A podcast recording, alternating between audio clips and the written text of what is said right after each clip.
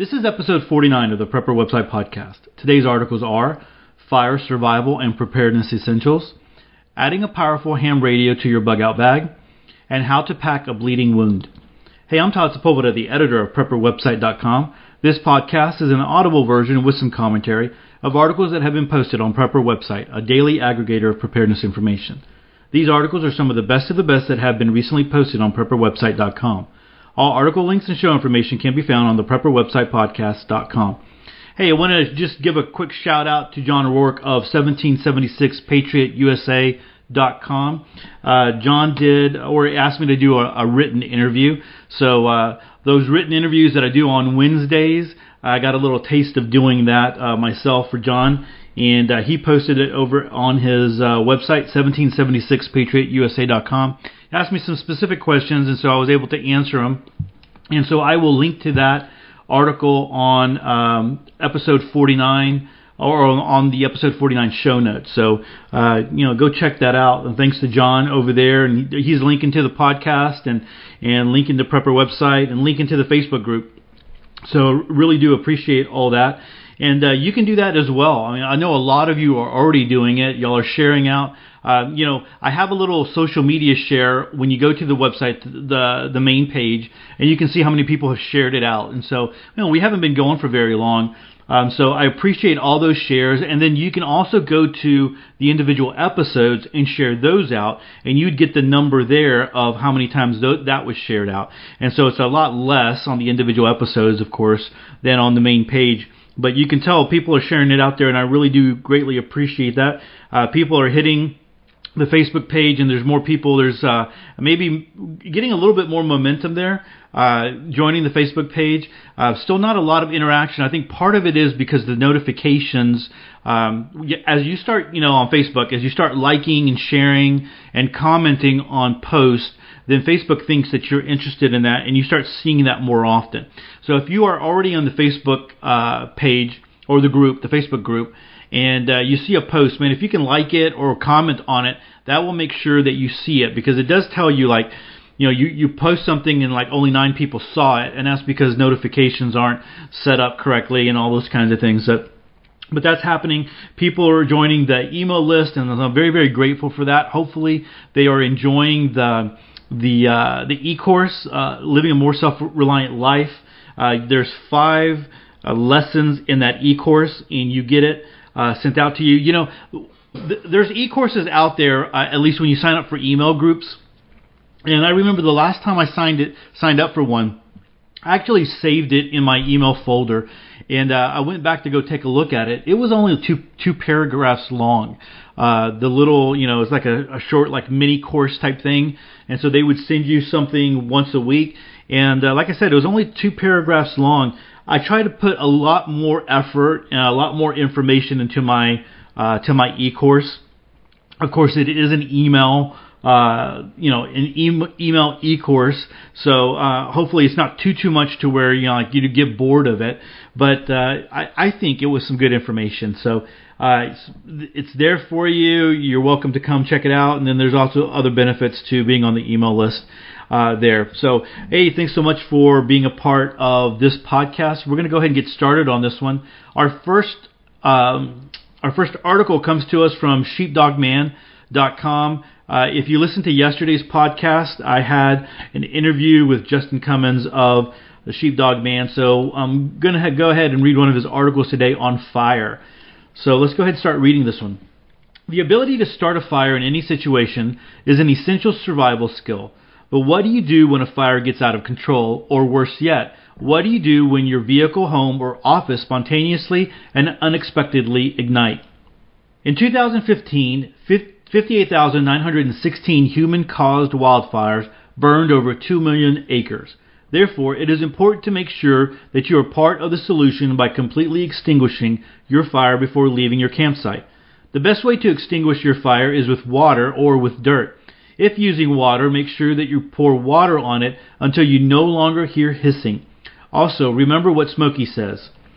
It's if it's too hot to touch, it's too hot to leave. I haven't uh, just side note there. I haven't heard too much from Smokey lately. I don't know if they've uh, the Forest Service has retired him or not, or, or what.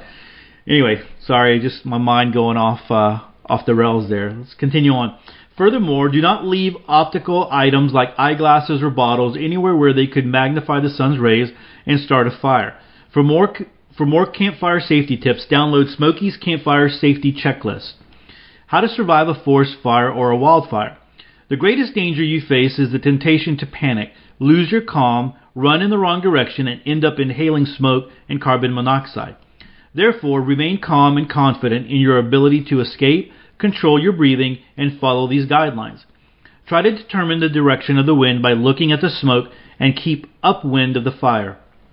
Do not try to outrun a forest fire if it's close.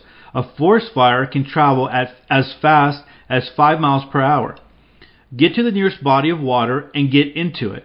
Keep yourself soaked and stay away from anything on the shore that can burn. Rocks might get hot and the water might get warm, but it should not get hot enough to harm you unless it is a very large fire in a very shallow stream or pond. Improvise a mask from your clothing or use a water soaked bandana. The fire may deprive the area of oxygen, so remain calm and breathe normally. Do not go into hollows or caves. If there are no bodies of water nearby, head for the biggest non flammable area you can find. Sometimes this will be an area that has already burned. Naturally, enter such areas with caution, as they could still be hot. Make sure that the fire is completely extinguished in that area first. Avoid canyons, saddles, and natural chimneys. You may be able to use a paved road as a fire barrier. How to survive a house fire. Unfortunately, according to research at Princeton University, thousands of Americans die in homes and building fires each year, but most of these deaths could be avoided. The greatest danger you face in a house fire is inhaling smoke and poisonous gas. The best way to prevent breathing in dangerous smoke and carbon monoxide is to get out of your home as quickly as possible before it's too late. Consequently, the only way to ensure that you are aware of smoke or dangerous gases before it's too late is to have an adequate number of smoke detectors installed in your home. I highly recommend detectors that also alert to carbon monoxide, such as the Kidde battery operated combination smoke carbon monoxide alarm. Many people die from carbon monoxide poisoning before they become aware that there is a fire in their home. Also, make sure that you check the batteries in your smoke detector frequently and follow these additional tips. Practice fire drills with your family every three months so that your children know not to hide and plan a meeting place outside. Make sure that everyone in the family knows how to call 911 and print your address somewhere where it can be easily found, such as on the back of phones. You might be surprised how difficult it can be to remember your address under the stress of an emergency. Determine uh, exits and teach everyone where they are. Each room should have at least two exits. Install hook on ladders or rope ladders for upper floor windows. Assign an adult or older person for each young child who will make sure that the child can evacuate.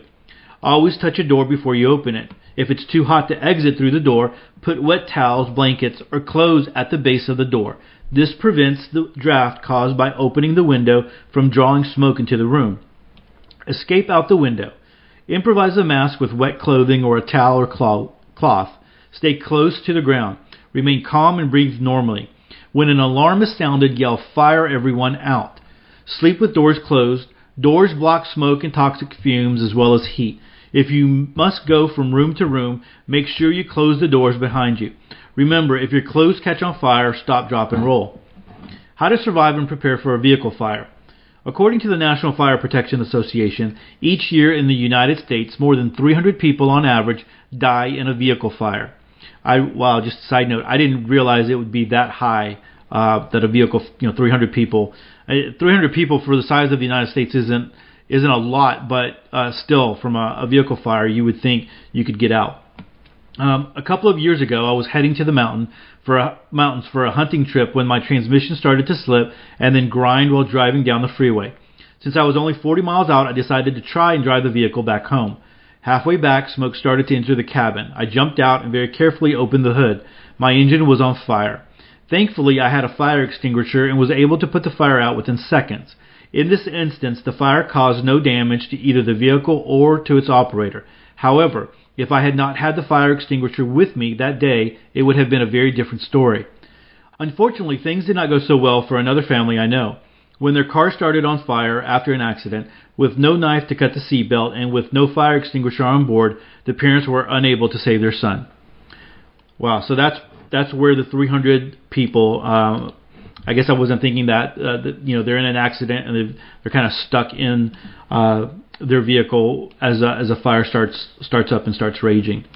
Uh, all right, continuing on. There were a couple of invaluable lessons learned that day. Number one, carry a fire extinguisher in your car. I recommend something like the Kidde FX 511 automo- automobile fire extinguisher, which comes with a mount. Get two, one for the driver's side and one for the passenger side, for 1880 on Amazon. It's a no-brainer. The last thing you want is for it to run out or to have a failure in an emergency. An additional benefit is that you can use the extinguisher as an escape tool to break a window or even as an improvised weapon. Number two, make sure that everyone old enough to be responsible has access to a tool that can cut a seatbelt. If you don't carry a knife already, an excellent instrument for this is the Stat Gear Super, uh, Supervisor XT Auto Escape Tool, Seatbelt Cutter, and Window Breaker. This tool is the only seatbelt cutter and window breaker that attaches to your sun visor. Now that's handy. Putting out an engine fire. The best way to extinguish an engine fire is to have two people, one to crack the hood, lift only high enough to spray the motor with your fire extinguisher, and another to fire the extinguisher. It's important to get the fire out as soon as possible, otherwise, the fire may destroy the release cable and make it impossible to lift the hood. When the fire reaches the gas tank, which is usually in the back, it can cause an explosion and cone shaped blast behind the vehicle that can be lethal as far as 100 feet away. Armed with this knowledge, you are now better prepared to survive a fire in the forest, at home, or in your vehicle. Have you experienced any of these three types of fires? I would like to hear about it. Leave a comment. All right, so uh, just a couple of things that I just wanted to say uh, about the the home fires. Um, I've talked about having gas in in my home, but uh, as well, you know, on the stove because you have gas. Sometimes it's very easy to just walk by it and uh, touch it, or like let's say the kids use the microwave for whatever reason, and they're you know they're leaning up against the stove and uh, you know they turn it just a little bit. There's been times where I've walked out of my um, you know out of the bedroom and I've smelt gas, or I've walked into the house and smelt gas, and not really. I you know I have a pretty good nose, not really strong, uh, strong enough to evacuate or anything, but strong enough to know that there's you know that smell that you're not supposed to be uh, smelling. Uh, so we do have that carbon monoxide, you know, that gas, uh, a gas meter, so that it will, uh, if it got if it got really bad, it would sound but I just get into a habit now that when I'm in the kitchen uh, or if I'm passing through or whatever, I'm always looking at the stove and just making sure that the knobs are turned to the off position. That's just kind of a just a habit, I guess, that I've I've gotten into. The other thing is, um, you know, this article might seem so basic. You know, you're like, Todd, Todd, it's fire. Come on. But a lot of the times we just we think that we're smarter than uh, you know, than this common wisdom out there. I, I knew a guy, a really great guy. Um, he was. Uh, I played with them in a worship band for a little while for a youth worship band, and we were going to different churches. And uh, I found out that he died in a fire. And this guy, you know, he was a pretty big built guy, and uh, his house. I don't. I don't know. Can't remember why the the house. Um, why there was a fire in the house but uh, when that happened, you know, he got his family out. He went back in for his uh, his mom or his mother-in-law to get the mom out, and uh, there was already smoke in the house, and he got her out safely. And then someone noticed that the dog wasn't out, so he went back in for the dog, and that was the thing that did him in. So he had had so much smoke with you know fire in the house and going back in to get mom or, or mother-in-law and then going back in for the dog. And sometimes we think, hey, we've done it, whatever. We don't realize all the smoke that we have in our lungs. Um, but that was just unnecessary. And so this guy died and left behind a, a wife and, and, you know, family and kids. And, uh, you know, he, he was very well loved. I mean, the, the funeral, there was tons of people that came out but it was something that didn't have to happen, you know. Uh, and I know our pets are very, very important to us. Uh, many people are like, "Hey, uh, you know, this, a pet is my, you know, is part of my family," but you know, um, it's your your family is also depending on you as well, and so you have a, a wife and kids and, and those kinds of things, and you don't want to leave them behind. So um, don't don't think you're smarter than common wisdom when something like that's happening. You've really got to use your. I like what Justin's saying here is you just got to calm down and use your you know use your brains and use your head and uh, you know it's the basic stuff. But definitely in in this in times of uh, distress and crisis, we need to train ourselves to be able to do that even more so. Uh, and those that, that can naturally do that already, that's great. And those who, who can't need a little bit of practice on that, right? Okay, so uh, good article. Uh, again, a lot of links there. I'm going to link to it on just like all the other articles. I'm going to link to it on the episode 49 show note show notes of uh, over at the prepper website podcast.com. Next uh, article comes to us from American Preppers Online. So Sarge over there. Uh, it's funny he talks about his coffee. I'm drinking a cup of coffee right now, so I'm like I'm hitting uh, pause every once in a while so I can take a drink of coffee. So uh, just want Sarge, if you're listening, man, I, I hear you with the coffee thing. Um, so this is an interesting article uh, talking about a lot of people have Baofeng uh, ham radios out there.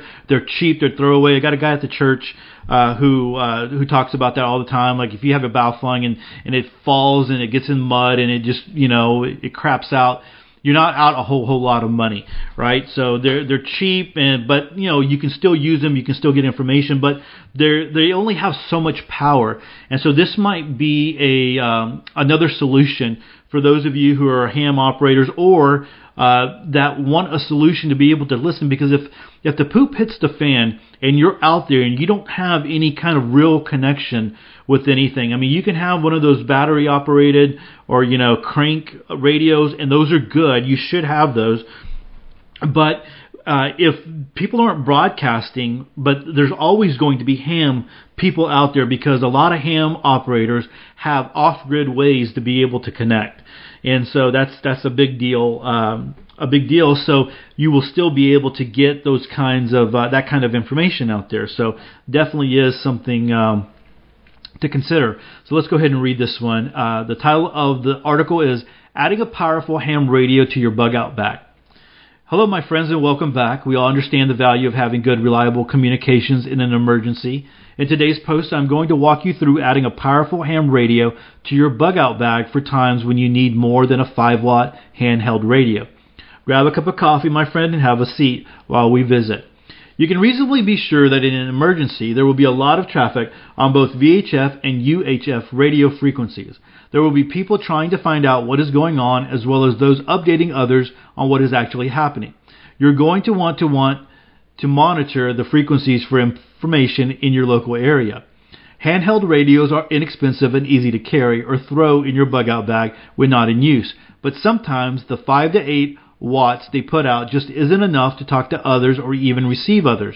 Sometimes things such as buildings or heavily forested areas can greatly reduce signal strength. Not to worry, here is how you solve that problem. First, you decide if you want to keep it in your bug out bag or in a separate smaller bag. In any case, you're going to need a bag with a larger a large pocket and a smaller one. Here's what you will need to finish the project. For a radio, I recommend the B-Tech Mobile UV50X2. While you can use other radios, I suggest this one because of its small size and weight. It puts out a whopping 50 watts from a very small package. Cost runs about $160. There are cheaper radios as well. Next, you're going to need a battery to power it. These run about $20 and are small 12 volt batteries normally used to power deer feeders. Their compact size and lightweight make them ideal for this purpose. You will need to charge the connections on your power cord to fit the battery. I'm sorry, you're going to need to change the connections on your power cord to fit the battery, which is very easy to do. I recommend a good dual band magnetic mount antenna as well. There are many out there, and I'm sure you can find one you like for very little money. These run about $25 or more.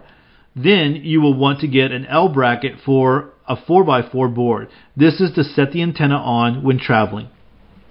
Attach the radio mounting bracket to the inside of the smallest pouch that it will fit in.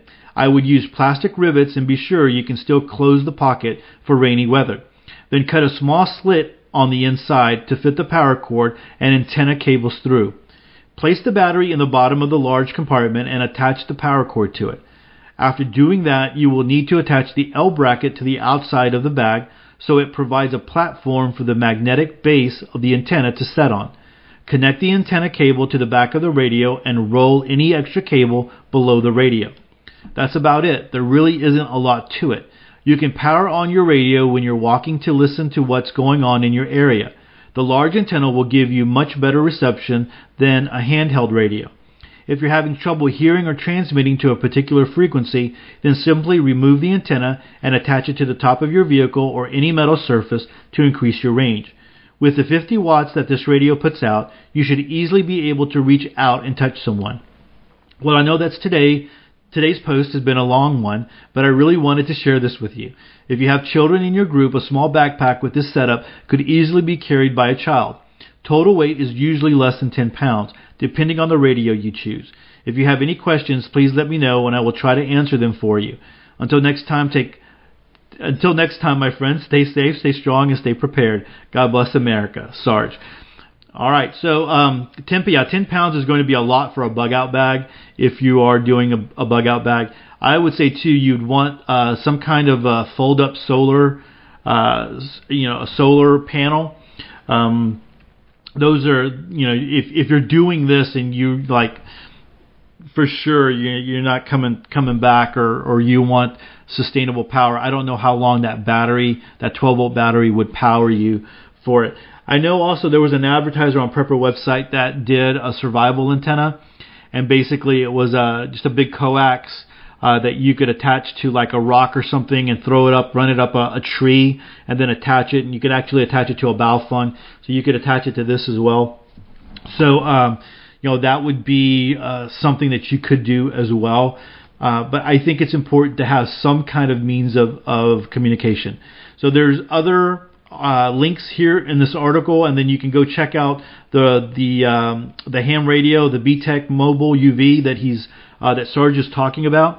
The only thing I would have said on this article, I would have liked to see uh, or seen a picture of the setup. I think that would have been helpful because you're you're reading it and you're trying to imagining it, but uh, I'm a little bit more visual. I would have liked to see like the setup and see what he was talking about as far as the bag and, and what it all looked like, but definitely something that uh, you need to consider out there.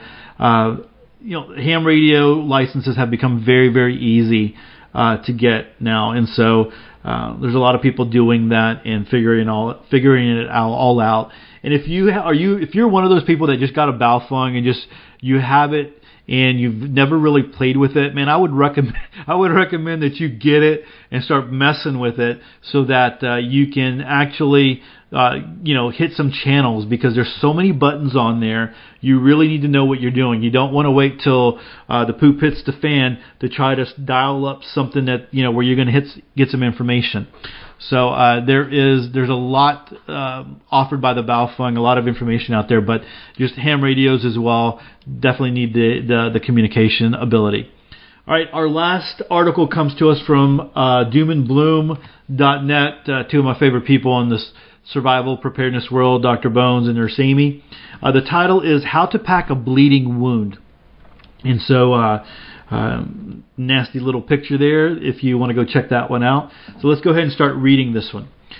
The failure to control hemorrhage is a common cause of death in trauma situations. With the increased number of active shooter events in the United States, the average citizen should have knowledge of basic methods to stop heavy bleeding. The government Stop the Bleed initiative is attempting to foster awareness of the importance of this type of education. In the April 2017 issue of the Journal of Emergency Medical Services, or JEMS, Dr. Peter Taillac and, e- and EMTP associates Scotty Bolleter and AJ Heightman put forth their recommendations for the packing of hemorrhagic wounds that plain with plain and or hem- hemostatic gauze such as QuikClot, Celox, and others. In addition, they reinforced the principles of direct pressure and tourniquet use to control bleeding and save lives. Hey, before I go on, I don't want to forget, he had, does have a link here to the Journal of Emergency Medical Services. Uh, I've never been there, haven't clicked on this link yet, but that might be uh, a worthwhile. I'm going to go ahead and open it and uh, let it open while I'm reading the rest of it, and I'll go check it out and uh, just let you know. All right, continuing on. In 2012, the American College of Surgeons, of which I'm a retired fellow, and other organizations formed a joint commission to improve survival in heavily bleeding injuries. While endorsing direct pressure as a primary technique to reduce hemorrhage, the commission reviewed evidence for the use of hemostatic gauze, finding it to be an effective tool in 90% of cases. Packing of wounds is useful in many situations, but not all. Wounds of the neck are problematic, for instance, due to the risk of compressing airways. Packing injuries in the abdomen, pelvis, and chest may not be effective due to the deep nature of the bleeding vessels. This is one reason why, in an off grid setting, the death rate, called mortality, from these wounds is so high. Statistics from the Civil War put mortality rates for major injuries in these regions at close to 70% a figure that might be expected in long term survival scenarios. Tactical Combat Casualty Care Guidelines approve hemostatic gauze as dressings of choice for severe bleeding. These products use materials that enhance or produce clotting. QuikClot uses kaolin, an original ingredient in kaopectate. Celox and Chitogauze use chitosan, a product made from the shells of crustaceans. Xstat made by RevMedx is preferred by TCCC for hemorrhage in areas like the axilla or armpit and groin. A new product, X Gauze, was recently described to us by John Steinbaugh of RevMedx as an effective item to control bleeding without kaolin or chitosan, using instead expanding sponges built into the dressing itself. According to Dr. Taillac's team, Proper packing of wounds with plain or hemostatic gauze include the following steps. Quickly and aggressively apply direct pressure with a gloved hand, clean dressing or cloth, or even the knee or elbow while breaking out your supplies. Explore the wound with your fingers to find the source of bleeding using nearby bones if possible to increase the effectiveness of pressure. Tightly, and I mean tightly, pack the wound cavity as deeply as you can while continuing to apply pressure on the bleeding vessel. Pack directly onto the vessel itself. Although hemostatic gauze is effective, sufficient pressure with plain gauze may be enough. Maintain pressure on the packed wound for at least three minutes. Place a tight pressure dressing or Israeli battle dressing uh, over the whole thing. Splinting the wound while immobilize it and help prevent rebleeds during transport. The above method, along with appropriate use of tourniquets, should be effective in controlling hemorrhage.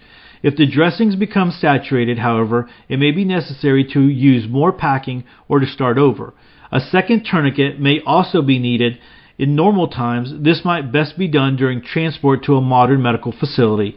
In long term survival settings, get the victim to where the bulk of your supplies are. It is about that one in five deaths for it is thought that one in five deaths from hemorrhage may be prevented by rapid action. Know the procedure and have no doubt you will save lives in disaster or other times of trouble. Definitely, when we talk about making sure that you keep your cool, one of, that's going to be in one of these situations, right? When you have this kind of bleeding and it's very, very severe bleeding. Uh, the thing is, most people don't have first aid supplies that would cover that. You know, when you talk about Celox and and that kind of stuff, um, you might have one or two packages. You don't just you don't have a lot. A lot of people don't carry that. But first aid supplies are so so important. I remember uh, Nurse Amy talking about that one time. Maybe it was on one of their podcasts where, where people buy supplies and then she's like, you don't realize how fast you'll go through that. Like one one serious issue will eat up, you know, all, you know all your supplies if you're just going to keep that small amount. And so, uh, you know, something that you really should be considering. All right, so that uh, what was it called? The Journal of Emergency Medical Services. Um, looks like they do have some good stuff there. Um, so it might be a, if you're interested in medical preparedness, that might be a website you want to go check out, and you can get that from uh, that link from doomandbloom.net on this article, "How to Pack a Bleeding Wound." All right, so lots lots of good stuff. Make sure that you go to episode 49 and visit all these websites and check out these articles and the links there. There's always good stuff. And then again, uh, if you want to check out that interview, that written interview with uh, John Rourke at 1776patriotusa.com, I'm going to go ahead and link to that one. All right, so uh, that's it for episode 49. Hey, choose to live a more self reliant life. Choose not to be so dependent on the government, grid, or the grind. Until tomorrow, stay prepped and aware. Peace.